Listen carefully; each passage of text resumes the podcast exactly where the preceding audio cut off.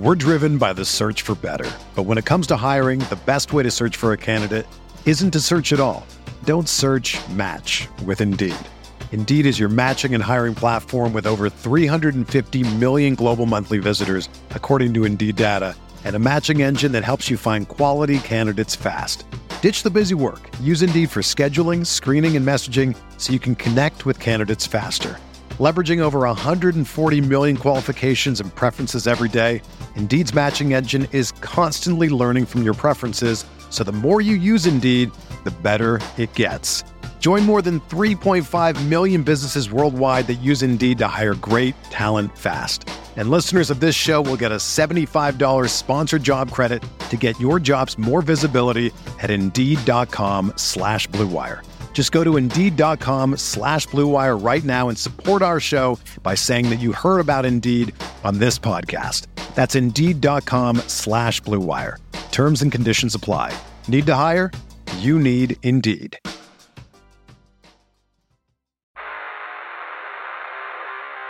You don't want it. You don't need it. But you're going to get it anyway. The Kevin Sheehan Show. Here's Kevin. Tommy's here. I am here. The show today presented by MyBookie. Go to MyBookie.com or MyBookie.ag. Use my promo code KevinDC for a chance to secure a first deposit bonus of up to $1,000.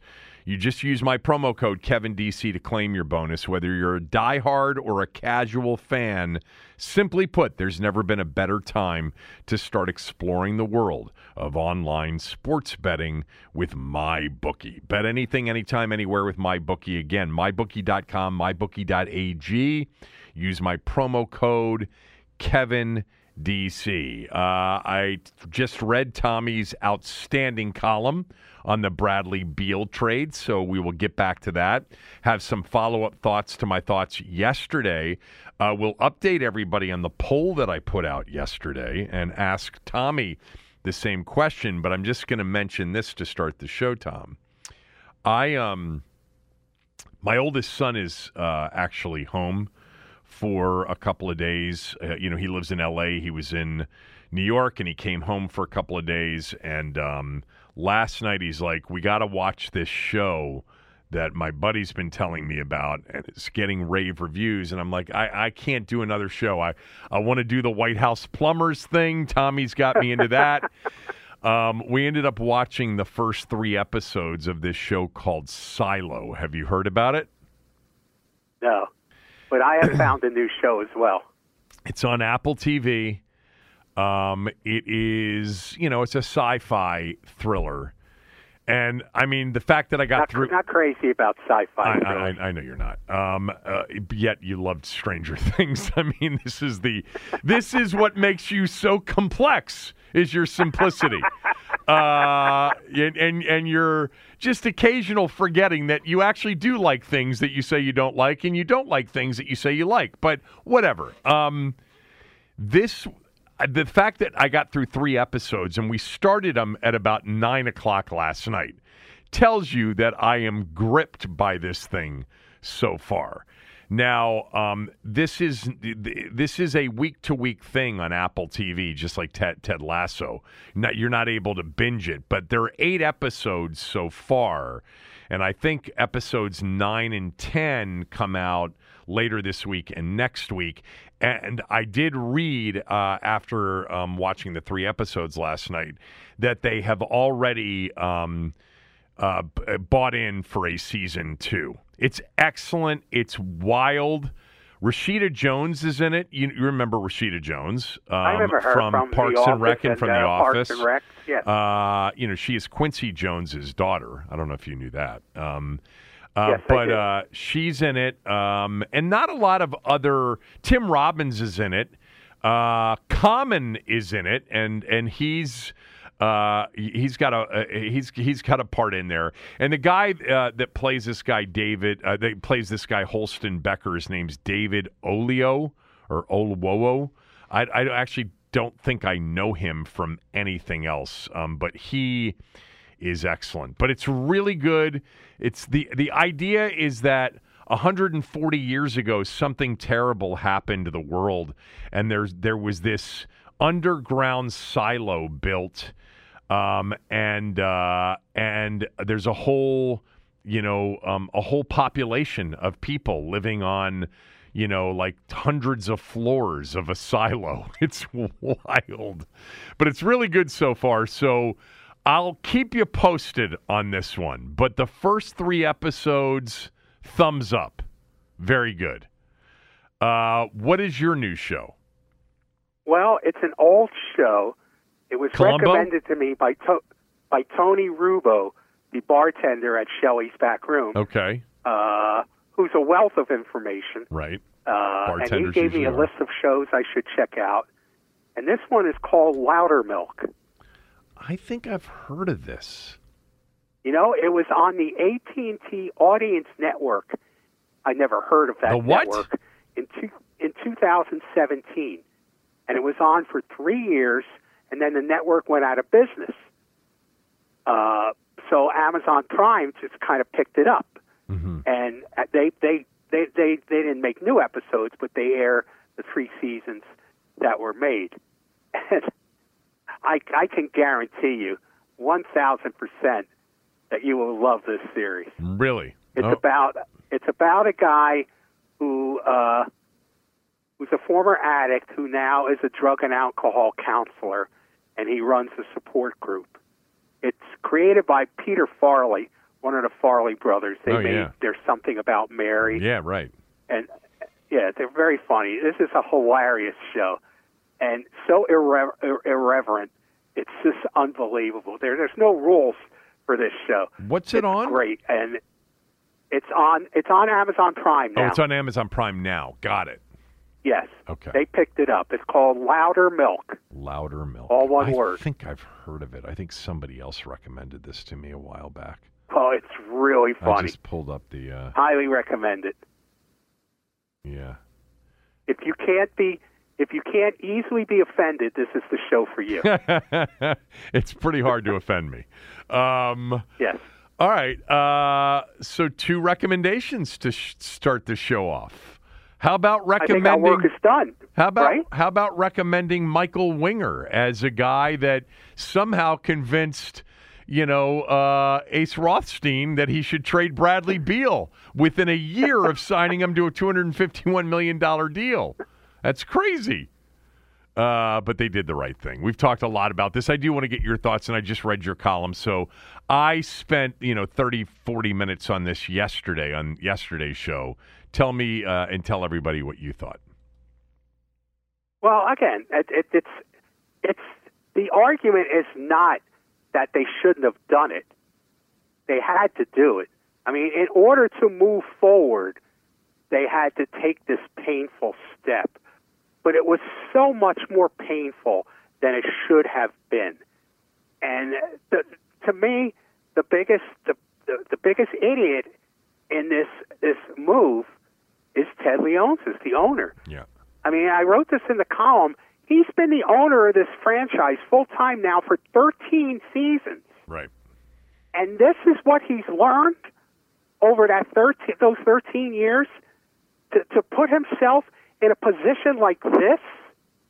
It was the position that they put themselves into that's the biggest crime here, of trading a guy who they just signed to a $251 million contract extension, who they gave the keys to the franchise with a no-trade clause. Yeah. It's just absurd. That's a first-year owner, not a guy who's owned the team for 13 years.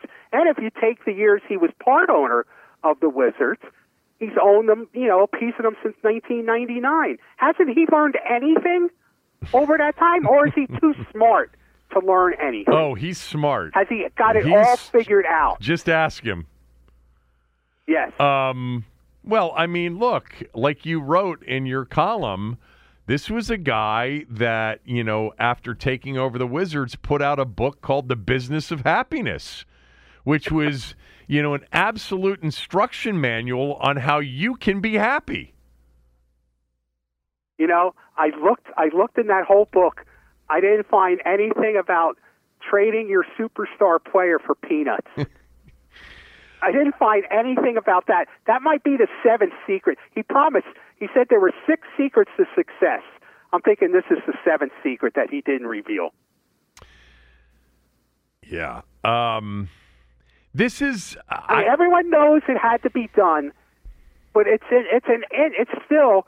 one more insult to a fan base that doesn't deserve any more insulting. It's just one more, just pile it on, It's like that old video game, the Oregon Trail, where, at every stop, the family got one more burden on them. That's what Wizard fans are. They're the family in the Oregon Trail. Is that the family of the Oregon Trail, like when they were like the Donner Pass families? No, they had a big burden on them. They became dinner.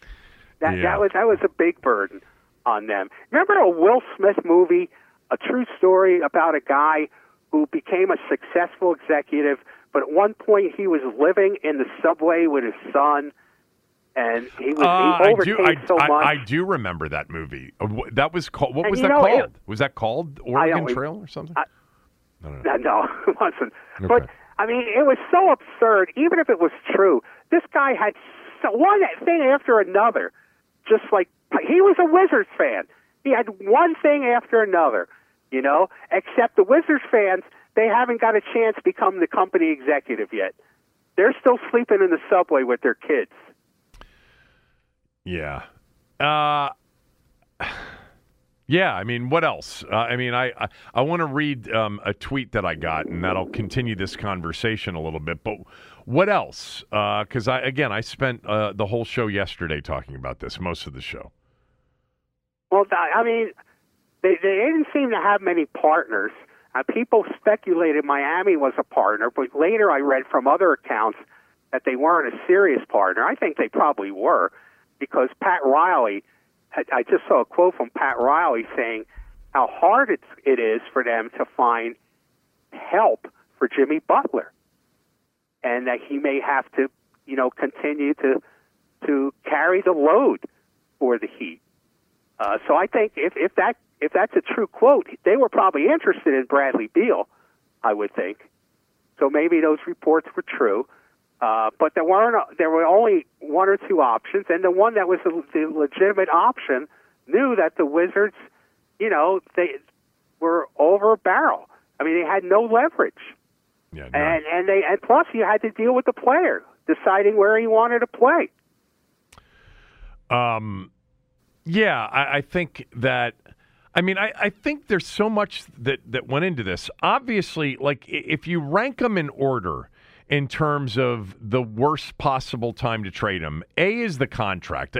To be honest with you, the $200 million left on the contract for a player who's missed 74 games the last 2 years is actually provided them with less leverage than the no trade clause, which was second on the list. Like, I would combine $200 million for a player that's been injured the last 2 years as the thing that really kind of held them over the barrel. But the no trade clause, I mean, was just insult. And was just, icing on the cake. I mean, it certainly was stupid to do, and allowed Bartlestein and Beal to kind of dictate where they wanted to go. But so I got this tweet from Brett. Kevin, Ted Leonsis' decision to move on from Bradley Beal at great cost and embarrassment to his organization and himself is a major shift in philosophy. Similar to Snyder, Ted's never been wrong in his entire life. This is an admission that he really messed this up. It's a major step in the right direction for a franchise that has been just as poorly run as the football team in this city has been. I'll get into that in a moment, comparing the Wizards and the Skins. I talked a little bit about this yesterday. He's not wrong. Look, Michael Winger and Will Dawkins, but really Michael Winger, wouldn't be here unless Ted told them it was okay. The first thing that he did when he got here was to trade Bradley Beal. I'm not so sure that Tommy Shepard didn't tell him that either. It would not surprise me if Tommy Shepard said, it's time to cut bait on this thing. It was a bad mistake. But Tommy Shepard wasn't going to get a chance to correct this either. Look, this is Ted. This is his franchise. You know, I went back and found the quotes from a year ago, less than a year ago. Okay, remember, this deal was done less than 1 year ago. They signed Beal to a $251 million deal with a no-trade clause. And this is what Ted said. He doesn't want to be traded, and we don't want to trade him. He said he didn't view the no-trade clause in Beal's contract as a point of leverage. Well, he should have. But a point of partnership. It's a way to become a destination for players around the league and to show that the organization invests in players and rewards loyalty. See, this has been the problem with Ted, is that this is a guy who thinks that their best practices, you know, in business, there's this term called best practices. It's like, you know, the right way to do things to get, you know, optimal, you know, results. And, you know, this is what Jason Wright's been, you know, kind of bragging about for the last few months, that they now have, you know, the best industry practices when it comes to HR. And Ted's been a best practices guy and believes that, you know, this culture of caring will lead to a culture of winning.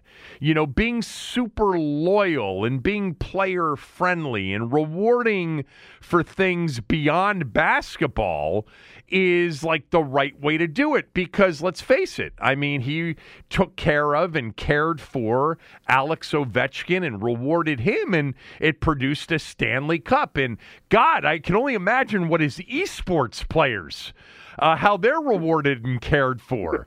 But in the NBA, it's not a culture of caring. It's a culture of talent. And talent is what, you know, breeds winning. I'm not saying that the culture of caring can't, you know, also be a part of a culture of winning. But, you know, talent, you know. And by the way, elite talent, not really good talent. Brad was really good. He wasn't elite, and yet they cared for him so much, and they made him a part of this culture of caring, and they got sucker punched by it, because that's not how it works in the NBA. You can't give a very good player an elite contract and make him your elite player. I don't even, by the way, know what point of partnership means. I mean... It's this language that he does, you know? Yeah, it's Ted's language to show that he's smarter than everybody else. I mean, it's really, to the point, he's become a caricature of himself at this point. And, you know, look, I understand the best practices concept is an important concept when you're competing for the best talent, but not if you're a lousy company that has really good benefits. Okay, yeah. That's basically what it is. You're saying, oh, we stink, but boy, you'll be comfortable here. Yeah, you get 9, you know? Get 17 floating holidays, and we've got great health insurance. Yeah, you know, we might be the worst company in the insurance business, but boy. You know, you'll like the 4 weeks we give you for Christmas and stuff like that. The bottom line is, players are the players you want are going to go to the place where they feel they can compete the best. Yeah. I have to think that I want to hear, like last week we heard the beginnings of how he's going to extricate himself from the primary responsible person in this debacle. I mean, this is one of the worst mismanagements of a contract situation in our city's history, and I'll get to the poll that I did yesterday with you in a moment. I mean, you know, a lot of us at the time said, this is ridiculous. You can't give him this money, and yet at the same time, it's like, the NBA's weird this way. It's like the Wizards are one of those teams that the only players that are willing to stay are the players that are already here. You know, you can't get them to come here. So, you know, on one hand, over the years, while, you know, a total rebuild was the right move with Bradley Beal, a significant asset 2 years ago where they would have gotten $2 back for the buck that they traded. Instead, they got 10 cents for the buck they traded the other day, and it was just a terrible mishandling of it. But it is an odd situation that the NBA is, and with teams like the Wizards where it's like, we actually have a really good player. He's been an all-star, and he's a really good guy. And if we let him go, nobody close to him is coming here because they just don't. But that's where Ted made his big mistake, and that is you had to embrace the idea of a rebuild with a youth movement through the draft. And you had to do it when you could get the most back for Beal in draft choices and hopefully land on, after 2 to 3 years of drafting high and drafting a lot, you know, a superstar player or two. But they made the mistake of thinking that Beal was close enough to being a superstar. But what's going to be interesting, Tommy, is we heard the beginning last week, right? You know, he was focused on telling everybody how great Monumental was as a media behemoth, and how, you know, people all around the sports world, you know, view Monumental as a media empire and as the standard bearer for teams that own their own media. You know, he talked about all of the championships that his teams have won. But that, you know, and you wrote a little bit about this, and it wasn't necessarily specific to this, but that stuff is just really a reflection of being tone deaf. Nobody cares about that. And it's not to say that what you've done with this isn't great. I don't know if it's a behemoth or not, but whatever. You know, and I'm not telling you that, you know, winning a championship with the Mystics and with the Caps, or I'll leave the Caps in the big category. I mean, Caps and the Wizards, that's what people want to hear about. They want those two teams to win. Like, you got to recognize what carries the freight here, you know, what people actually care about. Look, I'll never forget, remember this, when we did the 2 hours with him at Morton's for Lunch with a Legend, yeah. And that was roughly 10 years ago now. And he gave us a lesson in what the future was going to be in this town. He really did. He lectured us on all of the hockey that we were missing out on Sports Talk Radio, and how we should be doing much more hockey. And I looked at him and I said, I won't tell you how to run your business, although we do, because I remember joking about that and laughing. I said, although we do, but trust me, you don't know anything about my business. Because if I talked about your hockey team as much as you want me to talk about your hockey team during football season, I wouldn't be doing this. I wouldn't be here with you today. But anyway, whatever. I mean, I think, you know, he did say, you know, he gave himself a failing grade. Then he kind of tried to shift. That was, by the way, on the podcast that he did with Woj.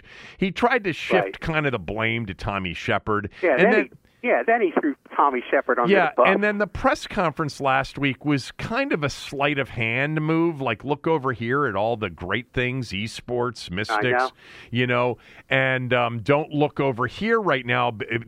We've got good people now. I've gone out and hired the best, you know, the edgiest, the youngest. I mean, this is always part of the whole spiel, you know, with a lot of business jargon, just like, you know, our guy, you know, in with the Commanders does. And the bottom line is the results have sucked.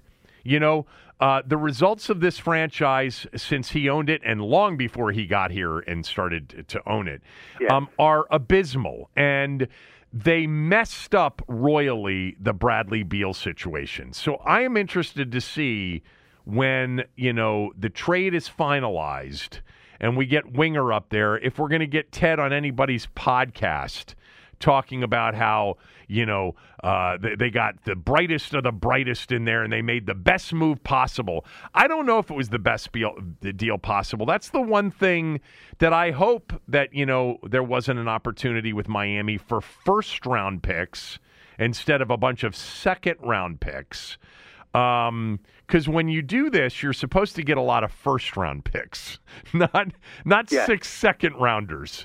How ironic is it that they got all these second-round picks? And remember how Ernie Grunfeld did with second-round picks? I know he thrust them down the toilet. Oh, he sold them the minute he got his hands on them. He sold them for cash. Yes, yeah, yes. All the time. Now, Brett's tweet about, you know, look, the results are comparable to the football team. I mean, you know, the Wizards have been just as bad as the Redskins have been. I mean, from an NBA standpoint, because you get many more teams into the postseason every year. So the fact that they did have that run of going to the playoffs for 4 out of 5 years, you know, 3 of them with Randy Whitman and 2 of them with Randy Whitman, 2 with Scott Brooks, whatever it was. You know, and that they actually, and see, that was something David Aldridge said to me this morning, is something we've talked about in the past. He said, in 2016, you can't hope for Kevin Durant. You have to know that you're going to get Kevin Durant. And if you if you don't know that you're going to get him, then you don't make plans to get him. And they flushed, you know, players and somebody and a big-time player and contributor, Trevor Ariza, in the hopes of clearing up all that cap space. And then they had to go out and sign Paul Pierce. And it was like, the bottom line is they've been small time. The Wizards under Abe were small time, and they've been small time under Ted. And, you know, it's just what they've been. Maybe they will, with this new group, maybe this is a turning of the page, because they are going to try something that they haven't tried. And for their organization, this is the way to go. As I mentioned yesterday, Tommy, though, there are no guarantees. Like, this is not guaranteed to produce a big outcome, but it is the right decision in the moment. This is the way they have to go. You know, they're not going to get LeBron or Kevin Durant to bring a big three to D.C., and they're not going to. And the reason these people haven't wanted to come to DC is because it's been a small-time franchise. Yes, yes, it has. And you know, for Ted, for all his talk of like doing things the right way and creating this atmosphere, he's been relatively cheap. He really has. Not with Bradley Beal. Not with Bradley Beal. Not with the coaching.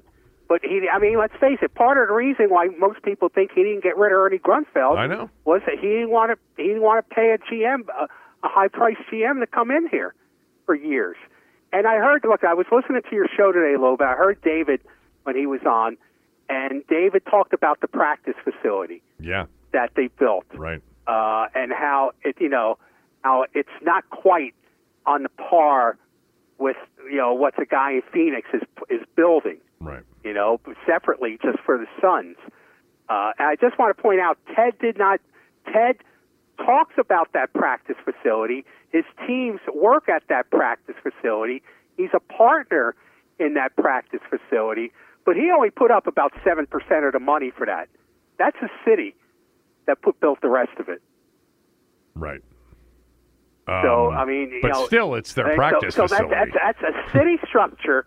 It's not an owner structure. Yeah. The owner owns a small piece of it. Right. And he gets to put his teams there based on the lease that Well, doesn't that further David's argument? Is that he didn't... Yes, it does. Yeah. Okay. Yes. Yeah. Okay. It does. I mean, if you're dealing with the city, they're not going to say, oh, don't spare any expense when it comes to building a... They're going to check off, we don't need this, we don't need this, we don't need this. They could share this locker, they could share this bathroom. Of course they're going to do that. Yeah, this is the right thing to do, okay? It's going to take some time. I mean, and there's no guarantee. You know, David brought up the Oklahoma City. They're headed in the right direction, but, they were 40-42 this year. and and Chet Holmgren hasn't played a game. Like, there's still, right, if Giddey and Holmgren and these guys come together and they have the makings of a championship contender, they're still 3 years away from that. Because look, this is a league where young teams don't win anything. It's a league of older, physically grown men. Those are the teams. I heard you talk about that on the radio show, and that's a really good point. Yeah, so it takes time. So even if you're starting this process now in 2023, let's say it takes 3 drafts to get the nucleus of a championship contender. Well, those players are going to be 1-, 2-, and 3-year vets. Rookie, a second-year vet, 3-year. You don't start winning and contending until your 4th year, 5th year, 6th year, 7th year. So that's why I said to David this morning, you're really from a championship contending team, if it were to ever materialize, because there's no guarantee it will. I mean, we're talking about 5, 6, 7 years down the road. I may not, Tommy, I may not even like basketball anymore. But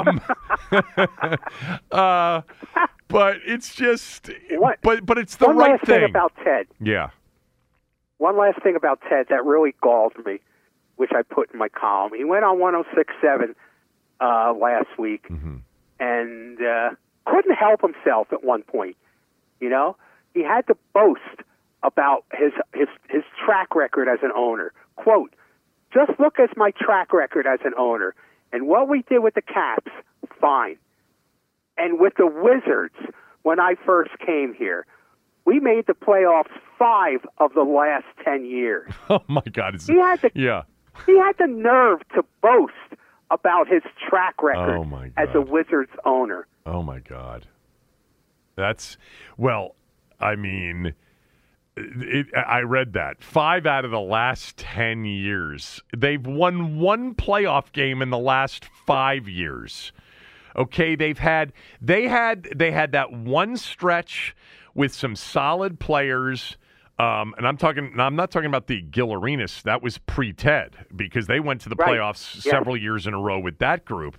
But I really did like. Now, I recognize they weren't championship contending teams, so he didn't create anything. But they could have made it to the Eastern Conference Finals with those teams.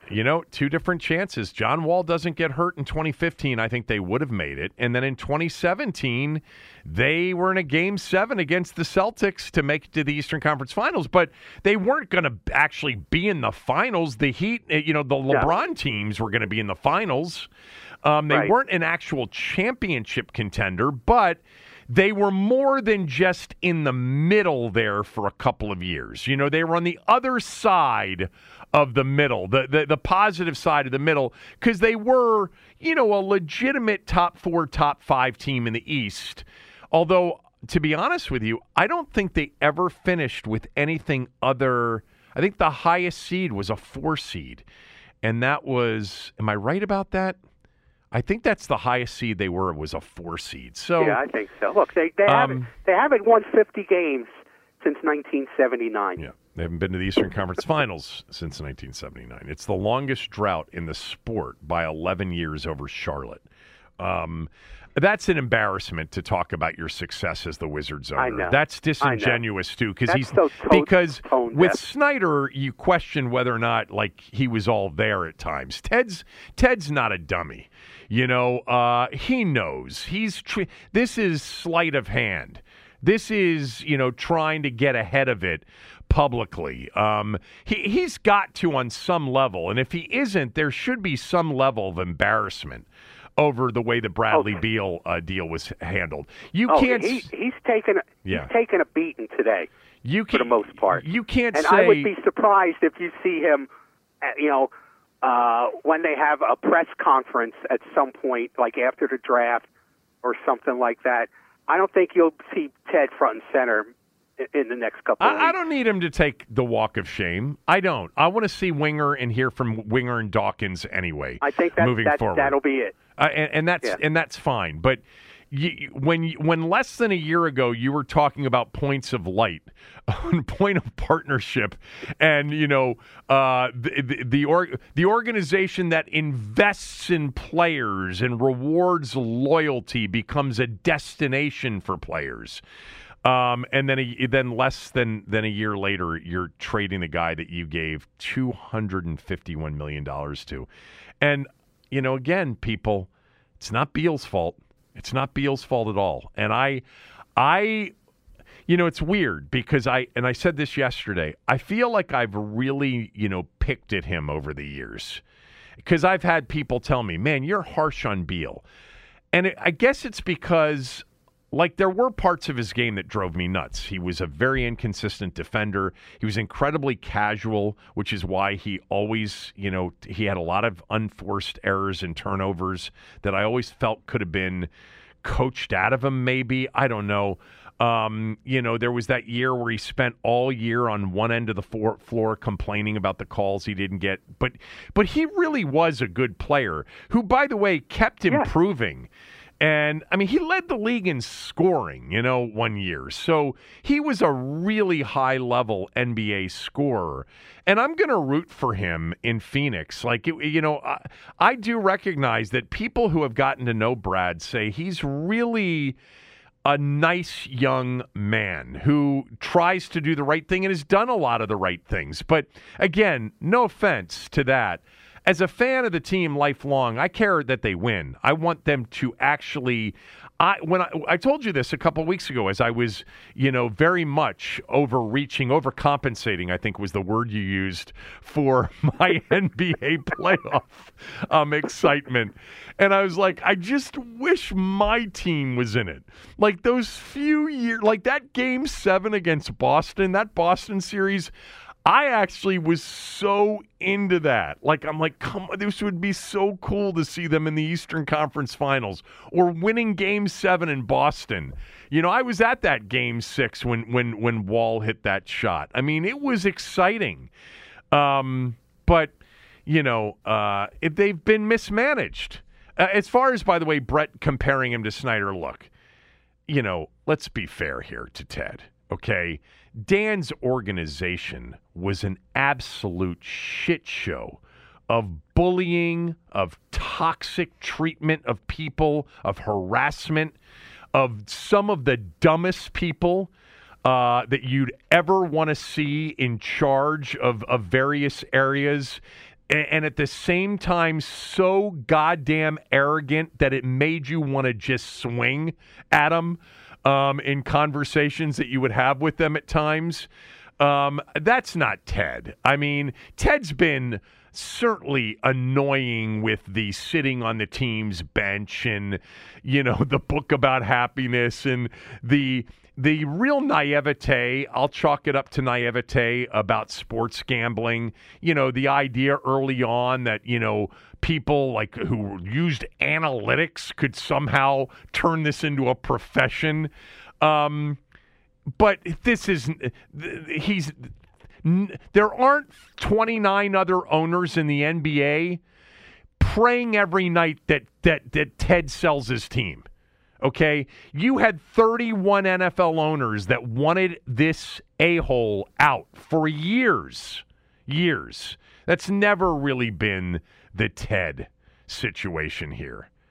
No. Not to mention, he does have a Stanley Cup title. He does. Yes. Snyder could have never found his way to a title in anything he did. No, we're talking about arrogance and incompetence versus evil. Okay. Yeah, but Snyder's arrogance and incompetence is at a level much higher than Ted's. Arrogant? No, Snyder's the evil part. Oh yeah. Ted is the arrogance and incompetence. Yeah, but the arrogance and incompetence with Dan is 5x what it is with Ted in his organizations. Yes. But it's evil. Yeah.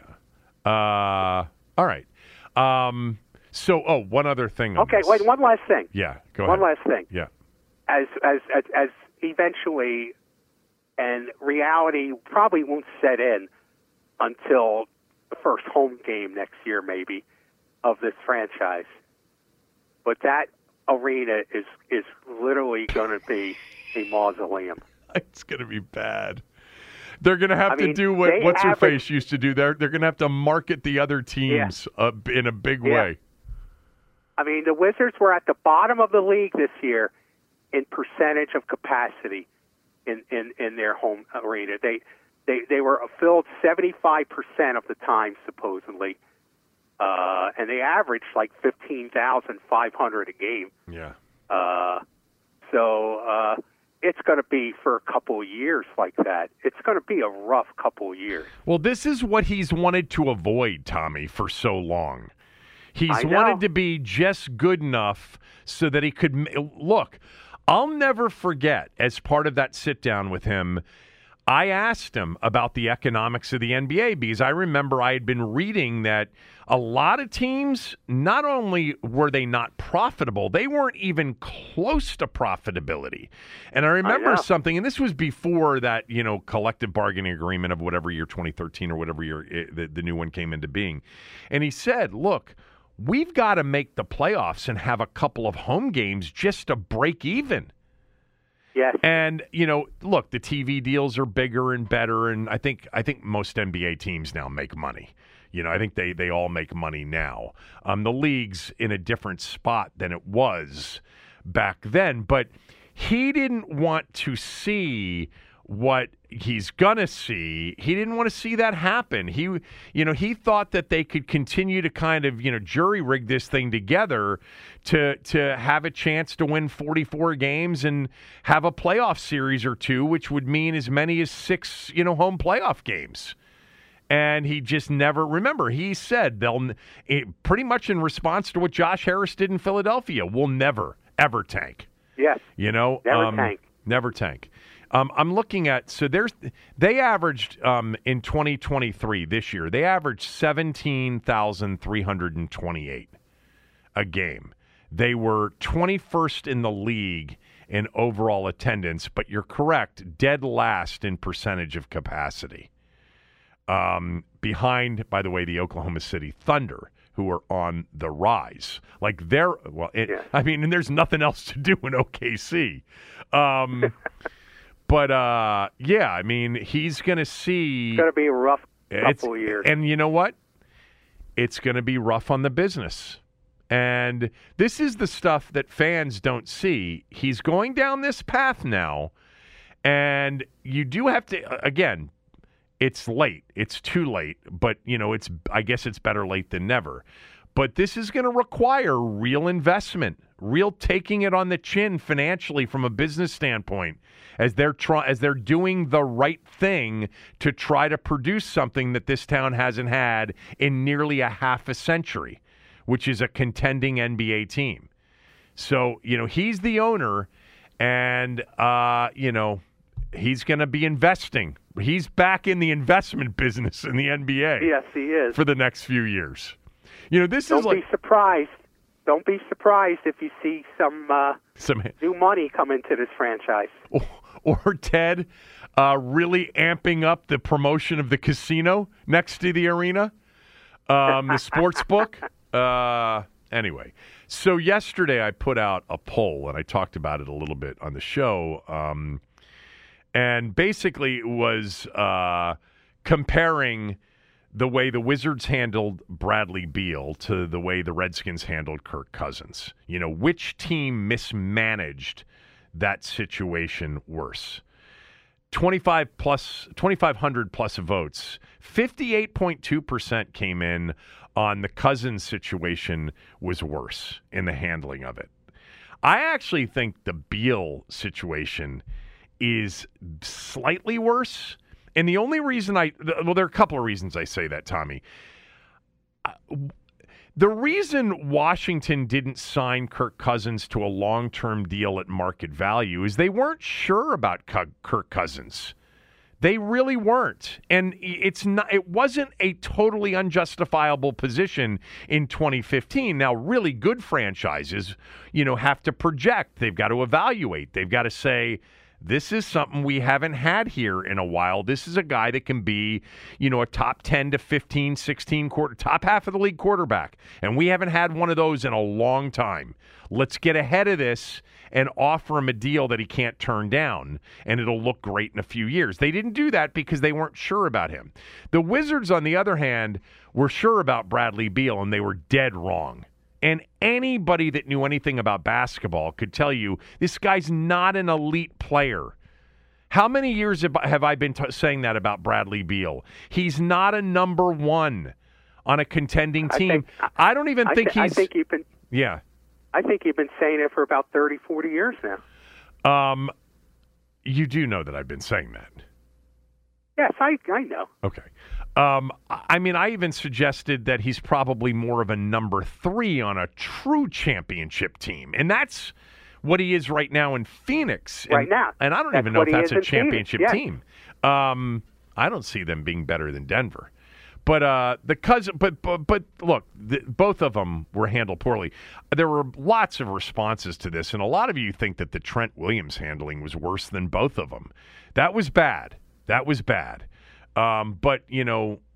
Trent had something to do with that too. But they could have traded Trent, no doubt. They could have traded him to Houston. Yeah. They could have traded him to Cleveland. There was even a chance briefly for a trade to New England for a lot more than what they ended up getting back from San Francisco.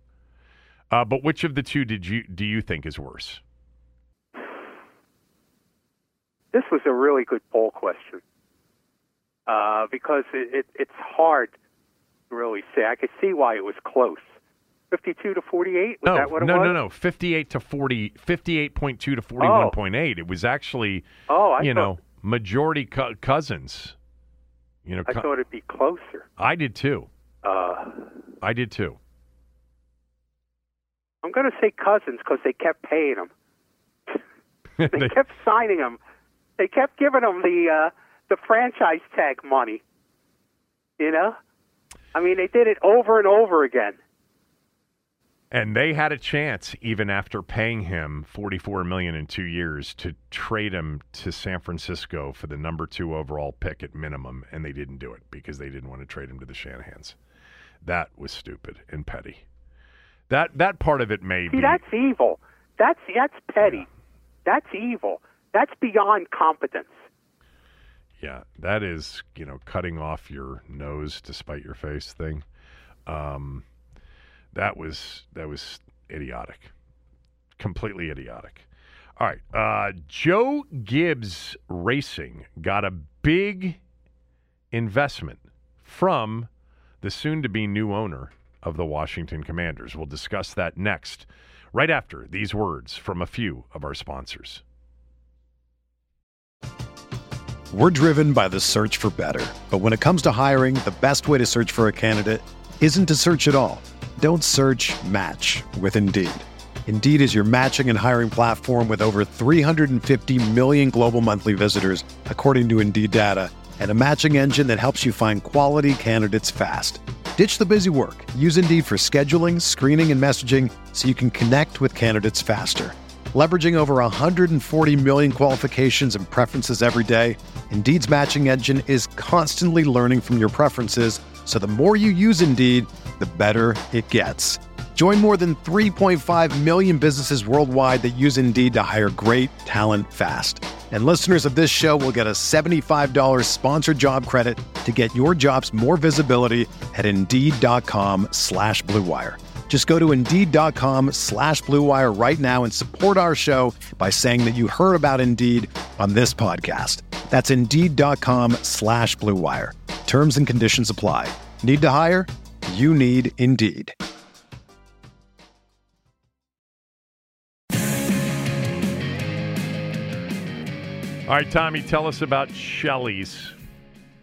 Well, it's getting close to dinner time, guys. What is it? As we're recording this, and I was looking over their menu at Shelley's. It might be close to your dinner time at 2:50. Okay. It's not close to dinner time for most people as we're recording this. Well, I tell you what, most people do they have a blue plate special? Most people keeps growing to my age level. Okay. So you better watch out with that most people. because we rule the world. Yeah. Okay. Uh-huh. All right. And, dinner at 3 o'clock is just for a few, I would hope. But go ahead. I was looking over their advertisers list, and it was making me so hungry. They have these things called campfire wings. They're roasted. They're not fried. And with marinated jumbo chicken wings with a choice of honey mustard, blue cheese, and ranch dressing. One of my favorites is the basket of fries. You know, when I used to go out drinking in the early days, I'd stop in a diner, and I'd always say, usually drunk, give me a plate of fries, and I'd put my elbow on the table, and I'd say, I want them this big. Okay. To the waitress. What if they don't? Them this high. Well, did you want her to go back and peel the potatoes and cut them differently for you? No, I wanted the French fries to be that high. Oh, that high? I thought you meant that big. No, from my elbow to my hand, I wanted them that high on the plate. That high. Tommy, there was a place way back in the day. It was called Farrell's. It was an ice cream parlor concept that Marriott launched. And the only reason I know it was Marriott because my father-in-law, who moved to D.C., came to D.C. to work for Marriott. And Farrell's was this ice cream parlor. And they had, for those of you that, I think there are a couple around town. The one that I went to all the time was in Bethesda off of West Bard Avenue. And they had, all of these different ice cream dishes, including, by the way, the zoo, which was like this ice cream extravaganza for like 10 people. But one of the food items they had was a mountain of fries. And it was a true mountain of French fries that they would bring out. Farrell's. God, that place. I'm gonna see if there's any Farrell's pictures online anywhere. Well, keep telling us about Shelley's, though. A mountain. Yeah. Shelley's has a basket of fries. You can add chili. You can add cheese. You can add bacon. Or you can add all the above. Right. On those. Also, meatballs with marinara, stuffed poppers. You can get a Shelley sampler with a little bit of each one of them. And they have spiced shrimp, crab artichoke dip. Do you like artichoke? Love artichoke. Love artichoke dip. Really? Yeah. That's funny. I've got this T-shirt. And it's from a Little Rascals episode where somebody gives Stymie an artichoke, and he had never seen it before. And he says, what is this? And his buddy says, it's an artichoke. And he says, well, may have choked Artie, but it ain't going to choke Stymie. Okay. You can get the crab artichoke dip, all at Shelley's back room. Yeah. Great menu. Great selection of drinks, whiskey, and great cigars, 1331 F Street Northwest in the district. All right, so Harris Blitzer Sports and Entertainment is a company run by Josh Harris. Now, let me just tell you, this is not the company that's buying the Washington Commanders. Josh Harris is leading a group of investors in buying the Washington Commanders. But Harris Blitzer Sports and Entertainment is a company he runs, and that company owns the Philadelphia 76ers and the New Jersey Devils, and I think Crystal Palace. Anyway. Yes. It was announced earlier today, reported, I think, first by David Aldridge, in fact. I could be wrong about that. But Harris Blitzer Sports and Entertainment reached have become minority investors in Joe Gibbs Racing. Gibbs will become a limited partner at the same time in Harris Blitzer Sports and Entertainment. But he is not a part of the Harris investment group in the Commanders. The investment was termed as significant, the investment into Joe Gibbs Racing, and then Joe Gibbs also becoming a limited partner of Harris Blitzer Sports and Entertainment. That means Gibbs is going to become one of those limited partners in the Philadelphia 76ers and the New Jersey Devils.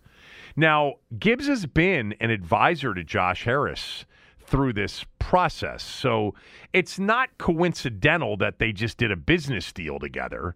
The issue is, for me, and I'll just net it out, I'm glad that they said specifically that Gibbs isn't a part of the purchasing of the Commanders. Not that I would have had a problem with that at all. I don't have a problem with Joe Gibbs being involved in the Commanders at all. But I want to make this particular point.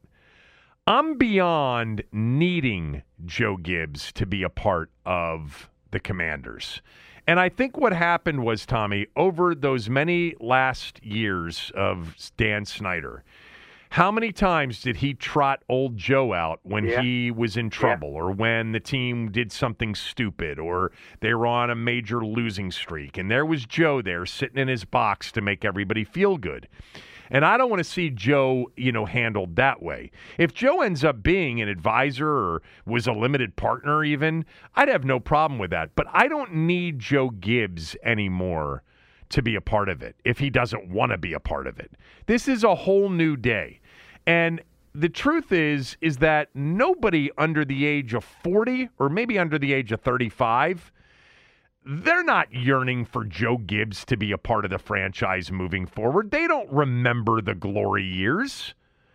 I mean, we've had generations that have grown up with this team being, a big-time loser and an embarrassment. Anyway, your thoughts on this? Well, to be honest with you, and I love Joe. I was privileged to cover him in his last year in the first go-around as the Redskins head coach. And but it was always a bit troubling to see his continued relationship with Snyder.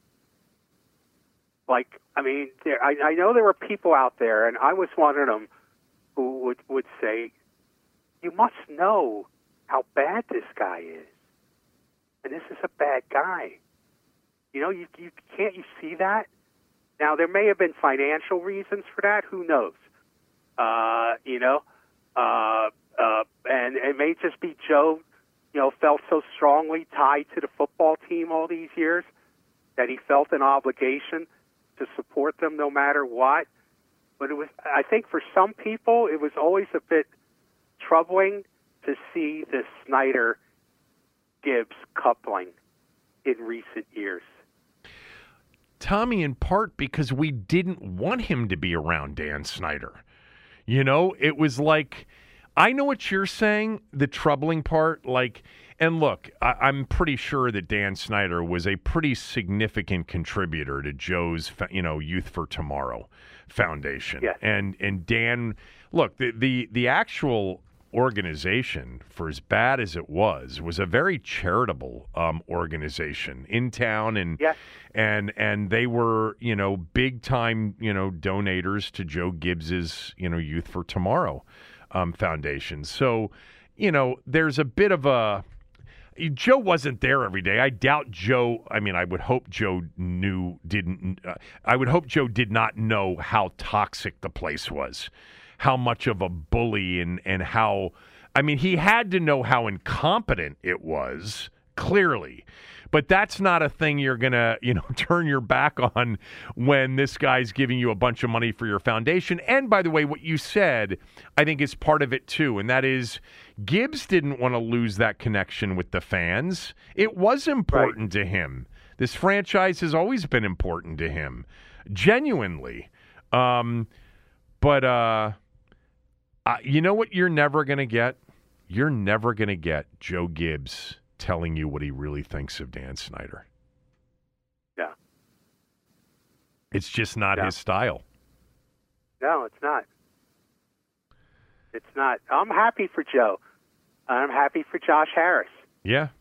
It sounds like something special happened while, they were having conversations, maybe advising him about, buying this football team, where they connected. And that's good. It wasn't great for when he connected with Snyder. Maybe this one will be different. I'll tell you what, Joe having any level of ownership in anything usually produces a champion. So maybe we do want him to be a limited partner in the football team. The 76ers and Devils should know that they've got a limited partner now that has won at everything he's ever done. He's one of the greatest winners in the history of sports. He's in two Hall of Fames. Absolutely. Yeah. All right. I had one other thing, and maybe you've got a couple of things as well, but I did want to talk about a Pro Football Focus ranking of Washington's defensive line on the list of D-lines in the NFL. We'll get to that right after these words from a few of our sponsors. The best way to learn a language? Immersion. Living where the language is spoken and using it every day. But if that's not in the cards this year, you can still learn a language the second best way. And that's with Babbel. Be a better you in 2024 with Babbel, the science-backed language learning app that actually works. Don't pay hundreds of dollars for private tutors or waste hours on apps that don't really help you speak the language. Babbel's quick 10-minute lessons are handcrafted by over 200 language experts and help you start speaking a new language in as little as 3 weeks. Babbel's designed by real people for real conversations, and their tips and tools are approachable, accessible, rooted in real-life situations, and delivered with conversation-based teaching, so you're ready to practice what you've learned in the real world. Here's a special limited-time deal for our listeners. Right now, get up to 60% off your Babbel subscription at babbel.com/BlueWire. That's 60% off at babbel.com/BlueWire, spelled BABBEL.com/BlueWire. Rules and restrictions apply. Mother's Day is around the corner. Find the perfect gift for the mom in your life with a stunning piece of jewelry from Blue Nile. From timeless pearls to dazzling gemstones, Blue Nile has something she'll adore. Need it fast? Most items can ship overnight. Plus, enjoy guaranteed free shipping and returns. Don't miss our special Mother's Day deals. Save big on the season's most beautiful trends. For a limited time, get up to 50% off by going to BlueNile.com. That's BlueNile.com. Another day is here, and you're ready for it. What to wear? Check. Breakfast, lunch, and dinner? Check. Planning for what's next and how to save for it? That's where Bank of America can help. For your financial to-dos, Bank of America has experts ready to help get you closer to your goals. Get started at one of our local financial centers or 24/7 in our mobile banking app. Find a location near you at bankofamerica.com/talktous. What would you like the power to do? Mobile banking requires downloading the app and is only available for select devices. Message and data rates may apply. Bank of America N.A., member FDIC. Rate us and review us if you don't mind on Apple and Spotify. Follow us as well. That's a huge help for the podcast. So Pro Football Focus, I think I mentioned this last week. If I didn't, then you'll hear it for the first time from me. They ranked offensive lines last week, and Washington's was ranked 27th by Pro Football Focus, projecting 2023. Offensive line. And I think, that makes kind of sense. I mean, there's no indication that they've improved significantly along the offensive line. But they came out yesterday, I guess, with their ranking of defensive lines in the league. And this would obviously be the position group for Washington that you would think would be ranked the highest. Not only are they ranked high, they're ranked third in the NFL, their D-line. Philadelphia's one, San Francisco's two, and both of those defenses and those defensive fronts are nasty. I mean, the Eagles in particular, when you think about what they drafted this year and last year in the first round, drafting Jalen Carter this year from Georgia and Jordan Davis last year from Georgia, and they still have Fletcher Cox, and they've got Brandon Graham and Josh Sweat on the outside. This is a dominant defensive line, and then you've got what you've got. Hargrave left Philly; he's in San Francisco, so Philly's one, San Francisco's two, and that would have been my guess, and I would have guessed Washington somewhere in the top 5 or 6, but they're three. And I was thinking that I can't remember the last time this football team has had any position group unit ranked in the top three by anybody ranking position group units. I can't remember the last time. I think it's deserving of the top three. They're really, really good along their D line. It's a hell of a defensive defensive front. Ranked just behind them is Miami, Pittsburgh, Cleveland, Buffalo, Dallas, the Giants. I mean, all four NFC East D lines are in the top 10. And then Tennessee's is 10th. I actually really like their tackles, defensive tackles in particular, Tartan Simmons. But, I mean, I couldn't come up with, and if anybody can, tweet me at Kevin Sheehan DC to tell me the time you think that any one of these legitimate rankings of position units that we always get in the offseason had any position group ranked as high as top three. I was even thinking, like did the offensive line with Trent Williams at any point, was it ranked? No, it wasn't in the top three. I mean, Trent Williams and the Washington offensive line wasn't even the best offensive line in their division for those years. Philly's and Dallas's was. Certainly wasn't quarterback, wasn't running back. Yeah. You know, even with Alfred Morris, wasn't running back, wasn't wide receiver until recently. And you know, they're maybe top 10 in wide receiver groups. I think some recent ranking had them 13th or something. I think we went through that a couple of weeks ago. But their defense is good. Their defensive line's legit good, and their defense is going to be good this year. I know we've talked about it ad nauseum, but I'd be really disappointed if they're not a legitimate top 10, top 5-ish defense. And Connor Davis, I know you're listening, and you think, you know, all of this investment into the defense over the last few years, that really good isn't good enough. It should be great. And that's not an unjustifiable expectation with as much as they have invested defensively with first-round picks, et cetera. Maybe we should expect great, like top three, top four, rather than just hoping it's a top 10 defense again. But they're going to be really good on defense. It'd be nice if offensively they got some help and they had some complementary football in 2023 with an offense that scores points, and see a defense with a lead in the fourth quarter being able to tee off and go after a team that's coming back, down two scores. It's been a while since we've seen, a defense have a comfortable lead in the fourth quarter against somebody. Other than Dallas in that Sam Howell game at the end of the year. Yes. I had one other thing for you, and then if you've got anything you can add to this. Somebody sent this to me over the weekend. It was this guy from Channel 9, Eric Flack, who's done a lot of reporting on the sale and the stadium. And he had this story that a little-known clause in the D.C. Code could be the latest roadblock to a potential Washington Commanders return to the RFK site. Last Tuesday, D.C. Council Chair Phil Mendelson added a budget amendment to extend a provision in the D.C. Code prohibiting the Washington Convention and Sports Authority, also known as Events D.C., from spending city funds to bring the Commanders back to the district. The clause states Events D.C. shall not expend funds to purchase all or a portion of the property comprising the RFK Memorial Stadium or induce a National Football League team to locate in the district. And so this would appear to be another roadblock to the team returning to D.C. But I did have a thought or two on this, but I'll let you respond to it first. Do you know anything about this? Well, I didn't. I was not aware of that. It doesn't surprise me. I've told everybody all along. For 30 or 40 years. How difficult, yes, at least. It would be on the council to get support for this thing.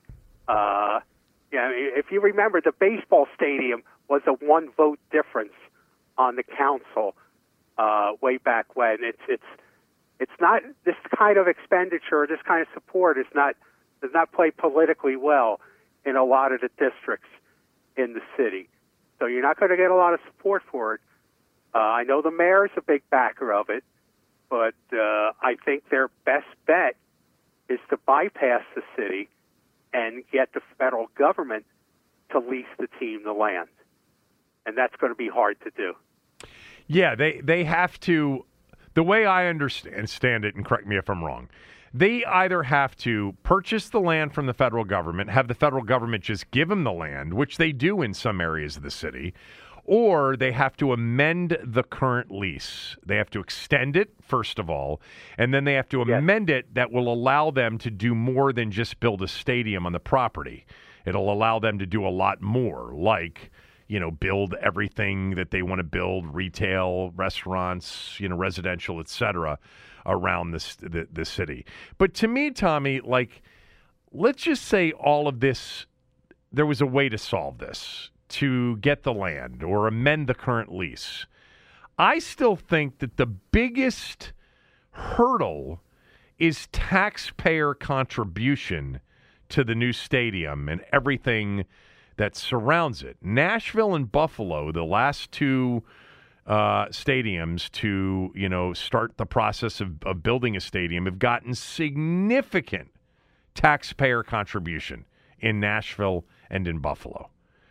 And Josh Harris is going to look at that. And by the way, let's not forget that he had to stretch himself and everybody else. I know what their aggregate, you know, worth is, the investor group. It doesn't mean that they want to spend it on a new stadium.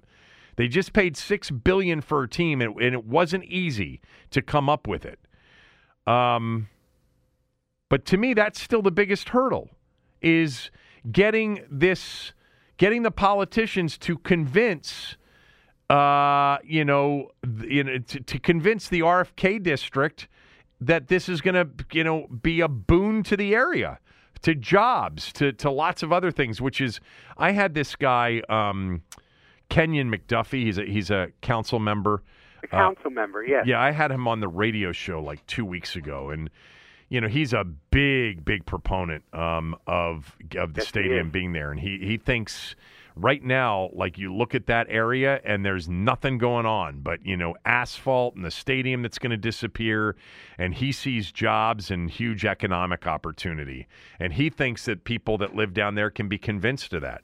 I know that you haven't been convinced that they can be convinced.